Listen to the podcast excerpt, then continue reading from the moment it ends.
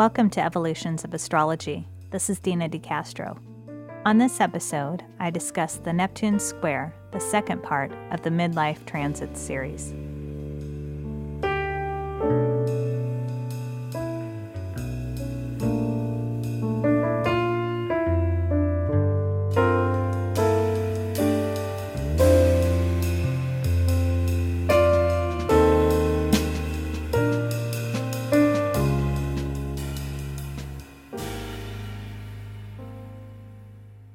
So, in the words of John Lennon, life is what happens to you when you're busy making other plans.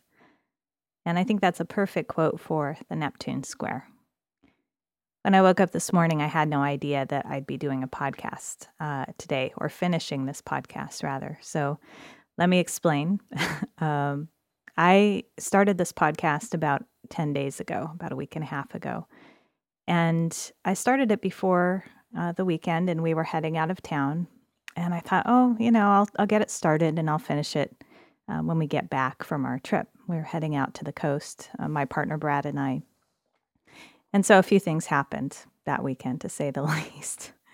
And uh, one of which was on the way out to the coast, our car broke down and we ended up getting towed back to Portland. And, um, you know, we didn't go on our trip. So we had to kind of re you know, reorient ourselves to that reality of, oh well, you know, we we didn't get to go. We had been looking forward to this for a long time, and uh, that apparently wasn't in the cards for us. Uh, our car didn't get fixed on time, and it just, you know, it didn't work out. So, so it was like this lesson in surrender, you know, this, and it's a little a mini lesson compared to the lesson that I've had in the the past week since then as it turns out, uh, that Sunday night, uh, after the whole weekend where, you know, I'd been kind of practicing just surrendering and, and reorienting to uh, the change of plans, I got a phone call from my grandmother, and my dad had gone into the hospital with a stroke. So I was in shock for a couple days. And, you know, then I went through all these different stages of, of panic and um, really kind of, you know, trying to figure out what this was going to mean for my dad, what this was going to mean for me, what this was going to mean for my family. Um, and what I gradually have realized over the past week is that it's like my hold on everything, my control, my uh, my ideas about you know what I thought was going to happen in the near future, all of it's kind of wiped out. And I just had to completely surrender to this this change and this new reality. And you know, I look at it as a combination of things for me. It's it's a big lesson for me and a life lesson in terms of letting go and surrendering. It's also a lesson in prioritizing. Um, for example, you know, last week I still was kind of trying to hold on to the vestiges of my life and my career. And I'm like, well, I can't go down, you know, this week because I've got too much going on and too many obligations. And then finally, by the end of this last week, I just realized I have to cancel everything. I have to completely just wipe the slate clean and live in the moment and in the day and say, well, what's going to be next? So that's where I am today. And tomorrow I'm leaving uh, to go down to California and be with my dad. He's actually doing better right now. He had been in pretty serious condition all of last week, and we were really concerned about his possibility of recovering. Um, but this week, things are looking brighter as of Sunday. Uh, he's started to become more alert and more aware, and looks like he may be able to start uh, rehabilitation with a stroke. And so we're really hopeful. And so, uh, you know, I wanted to put this out there. You know, I'm just going to actually put the uh, the recording that I had done before all of this happened after this introduction here, and uh, I'm sure you'll forgive any imperfections. It's just going to be pretty pretty much as is. I'm not going to do any really any editing work to it. But um, I think that this is all very Neptunian for me. This is this is about surrender. It's about, you know, over the past 10 days, kind of this gradual erosion of uh, control and that I've had to just surrender to and to accept what's in front of me. Um, and, you know, one thing about a Neptune transit that that I've experienced so far is that um, it, it's kind of like being in a fog and you can't see what's what's in front of you too far. You know, you can only see so far. And that's so hard. That is the hardest thing for me. I think for most of us, you know, to not be able to predict and lay out what's going to happen a month from now, two months from now, a year from now. And I find myself, you know, trying to plot different tracks of possibilities. And that's, you know, kind of a waste of time. I was talking with uh, a friend of mine who gave me a reading last week, and he said, you know, some a tendency that you could have uh, with your particular way of looking at things is to try to plot out all the different contingencies and the what ifs and to their natural conclusion. But ultimately, that's a waste of energy. It's a waste of mental energy. It's a waste of, of time. And in a Neptune time, I think I can only look at what's right in front of me and not uh, try to control and predict what's going to happen later. So, with that, um, I'm going to just let the other uh, podcast that I had already recorded roll, and I'll come back at the end and kind of wrap it up. Um, so, I want to introduce Neptune Square by saying that anyone born between 68 and 71 is currently undergoing a Neptune Square. Um, I'm right in the middle of that. I'm born in 69. And Neptune is now at 28 degrees of Aquarius.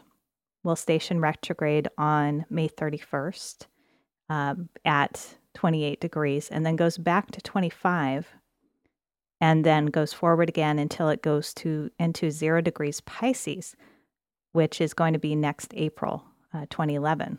So it's a very Neptunian time that we're entering into as the collective when Neptune goes into Pisces next year. So, with that, here is the Neptune square.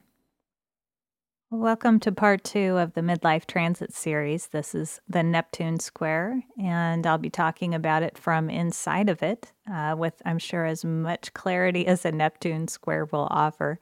Uh, I am right in the middle of mine. So I started into Neptune Square last year, 2009, and I had my first exact peak uh, February of this year, and it's still going to be within range for about another year and a half or so.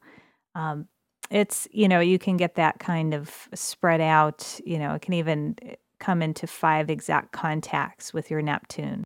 So it can last two years but you can kind of get a little preview action like i did last uh, last february march and then it will come around again to the exact hits.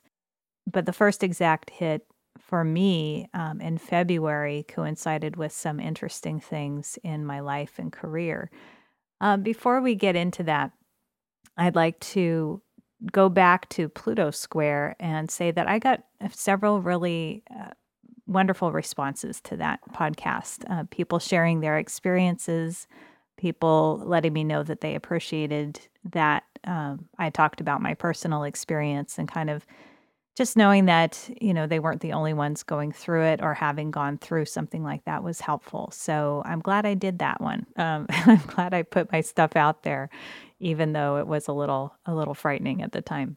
I did receive a couple emails that i wanted to share and the first one is from a listener who shares about her pluto square from inside of it. She's currently going through it and her Pluto square is happening in her uh, to her natal Pluto in her sixth house and is transiting through her ninth. Uh, she's a Pisces. And I'll just read some excerpts from that, that email.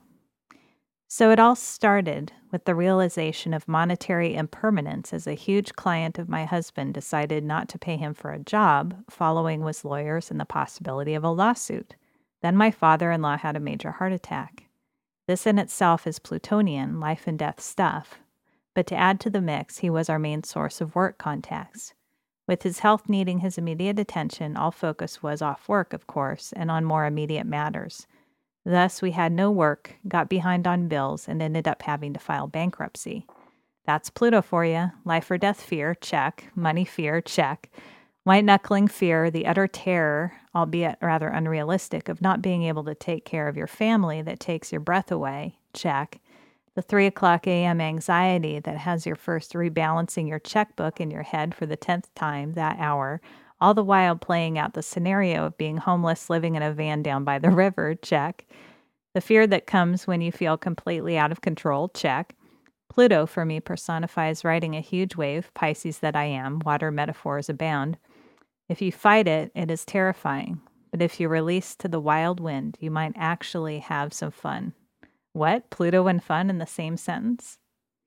So, lest you think this is a sad tale, let me tell you Pluto's shadow has a serious butt kicking. But the gifts have been profound. Gifts like the knowing that I can face the dark night of the soul and still find hope, ninth house transiting Pluto.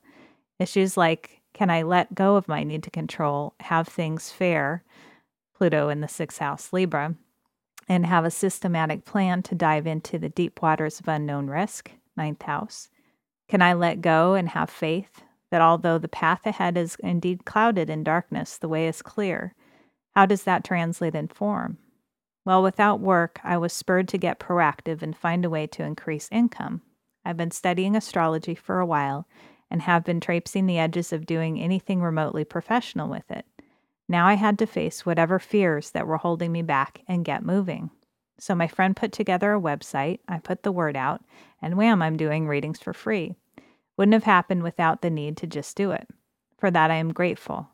The freedom that bankruptcy has brought has been enlightening, and epiphanies abound about how trapped I have felt by debt these all, all these last years.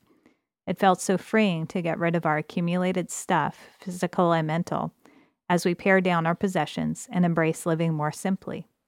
I have a new gratitude for the health and happiness of my children and my husband. I have realized a new and exciting shift in some relationships as some fall away with judgment of my recent choices and others solidify with new grace and trust. Pluto has a way of clearing out all extemporaneous stuff as you focus like a lightning bolt on the necessity of what's important. That is so true, I read somewhere that with anything Plutonian, you must be able to release and let go of something, something important, most likely, something that your ego needed to define itself. With this weeding out, much like fire in a forest, soon after the experienced wasteland, new growth reaches toward the sun. Thus is the gift of Pluto if we can just embrace the process. So I want to really thank that listener for sharing that because it really touched on so many things that um, I had said in the podcast last time. And strangely enough, synchronicity abounds. She had sent me that um, right about the same time I published the podcast. So she hadn't had a chance to listen to the podcast yet, but had written that beforehand because she had wanted to share it. And I said, Oh, don't worry, I'll share it on the next one. So um, I'm really glad she did. And I also received another email from a listener along the same lines who shared with me her Pluto experience. She says, Hi, Dena. I have listened avidly to your show for quite some time, but this is the first time I'm writing to you. I was gratified to hear you talk about Pluto transits in your most recent podcast, perhaps because they have been and are now such a powerful force in my life. In 1999, Pluto began doing its Shiva shuffle over my ascendant at 10 degrees Sag, and by the beginning of 2002, both my personality and the externals of my life were completely unrecognizable. I had to learn a completely new way of being in the world and in myself, and I grabbed onto astrology, among other things, for survival, the way somebody lost in the wilderness grabs onto a map. I'm becoming even more intimate with Pluto now. Since the beginning of last year, Pluto has been opposing my natal sun conjuncting my natal Mars and sextiling my, my natal Saturn at two degrees Cancer, Capricorn, and Scorpio, respectively, and will keep on dancing with them until at least the end of next year. The, the Pluto transit so far hasn't been as traumatic as its dance over my ascendant, probably because I have so much less to lose than I did back then, and perhaps because I've learned, to some extent, to let go when things start to hurt rather than clinging tighter. So I want to thank that listener as well. And I really appreciate you both uh, sharing those stories because I think as astrologers, you know, the only way that we can learn is from our own experience and from the experience of the clients. It's reality that tells us what these transits actually mean. And when we start seeing transits correlated to similar life circumstances over and over again, you know, we can then make the meaning out of it. But if we don't have this to go from, then it just becomes abstract theory. So I'm really grateful to get that kind of feedback and real life experience from from listeners and from my my clients in my practice. So with that, let's go on to Neptune Square. Neptune Square is happening for those people born between 68 to 70, roughly, depending on your birthday. And if you have your Neptune in late in late uh, Scorpio, you're undergoing the, the Neptune Square. So I'm going to begin again this time with a few quotes from the experts. So Erin Sullivan, in her book The Astrology of Midlife and Aging, writes about the Neptune Square. and psychological imagery, Neptune is the agent of slow dissolving change, where one is vaguely aware of a subtle but effective erosion of sharp edges, absolutes, and concrete beliefs and systems. During this entry stage to midlife, the soft, gentle corrosion of your hard won ego is part of the sense of disappearing or loss of glamour. Some individuals experience their midlife as a slow process of slipping away, not the sharp shock of Uranus but the gentle fog of Neptune. And from Brad Kochunas' book, The Astrological Imagination, and his essay, The Images of Midlife, when Neptune squares itself, it brings the dissolution of paradisiacal consciousness. The dreams and fantasies that we have held about life and carried for so long begin to erode. We are kicked out of the garden, losing the Eden of youth, health, vitality, innocence, and immortality slipping easily into the precosmic night sea where we anxiously paddle and seek handhold to keep us from drowning. Some of this frantic splashing moves us toward superfluous attempts to recapture the dreams, to hang on to our youth, to sustain our attractiveness.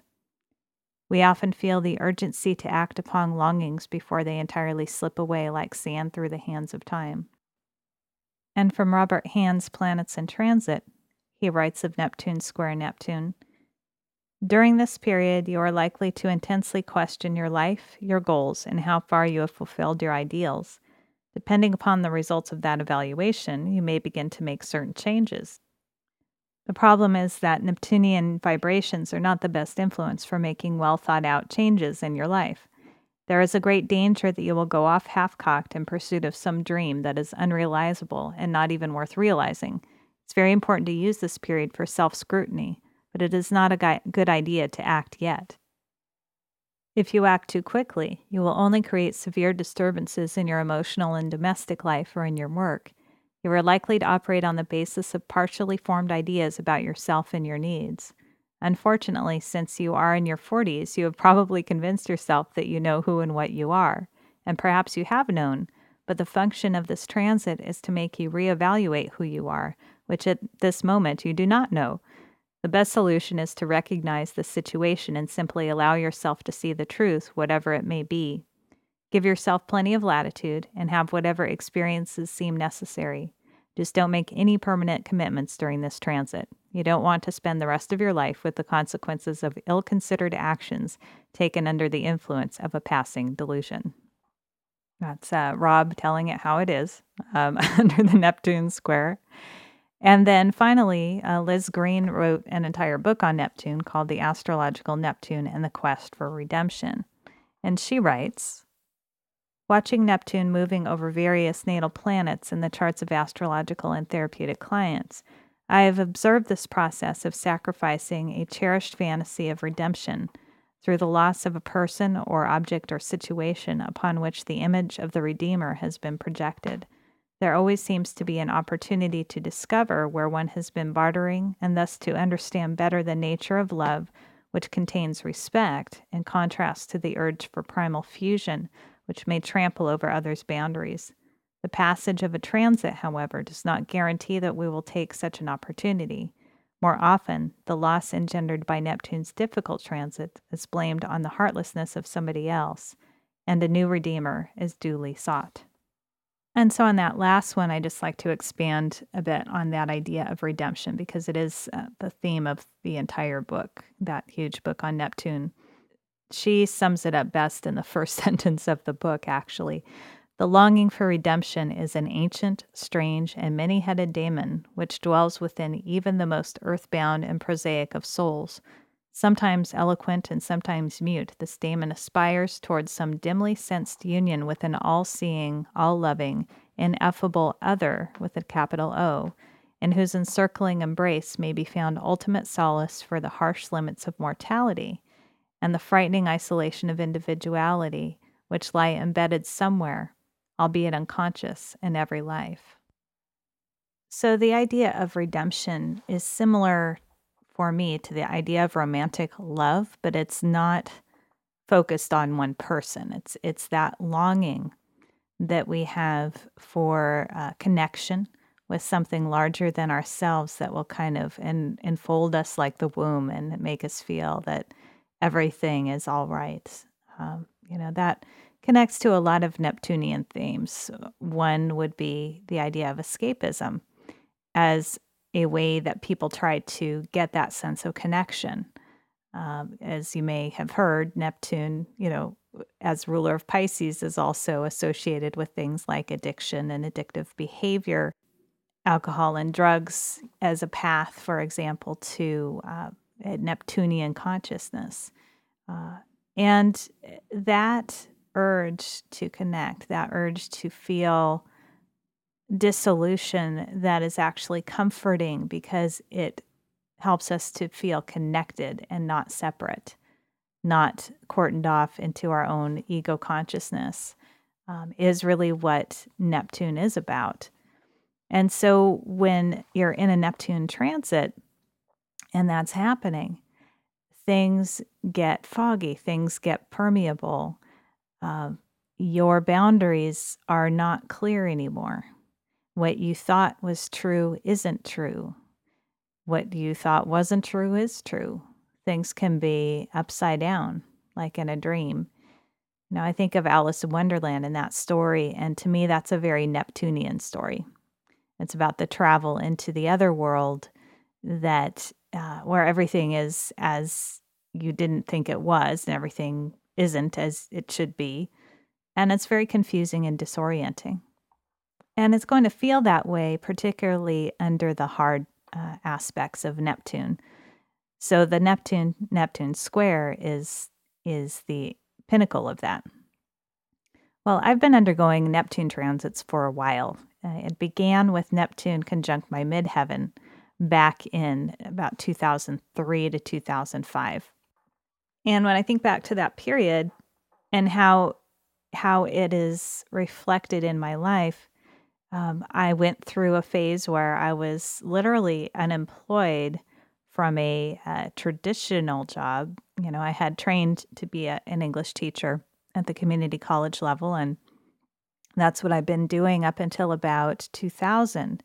And then I had put out my shingle as an astrologer and was kind of doing both, you know, like I'm doing now again, both um, teaching community college and being an astrologer. And then uh, I decided to leave the community college job and just try to be an astrologer for a while.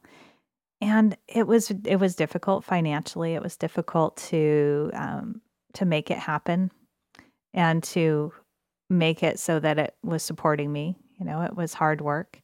I found myself feeling very disillusioned about that decision by about 2003, you know, about two to three years into it, going, okay, well, maybe I'm supposed to go back to teaching. Problem is, at that time, the economy was so bad that I, uh, I could not get a teaching job. There was just nothing available. And so for those two years between 2003 to 2005, I was really feeling like, well, what what am I supposed to do? You know, what is my place? I guess maybe I'm being told to continue being an astrologer. And I was really trying to make it about an either or kind of thing. You know, either the universe is telling me not to do this or that I'm supposed to do this and I'm confused. I don't know what I'm supposed to choose.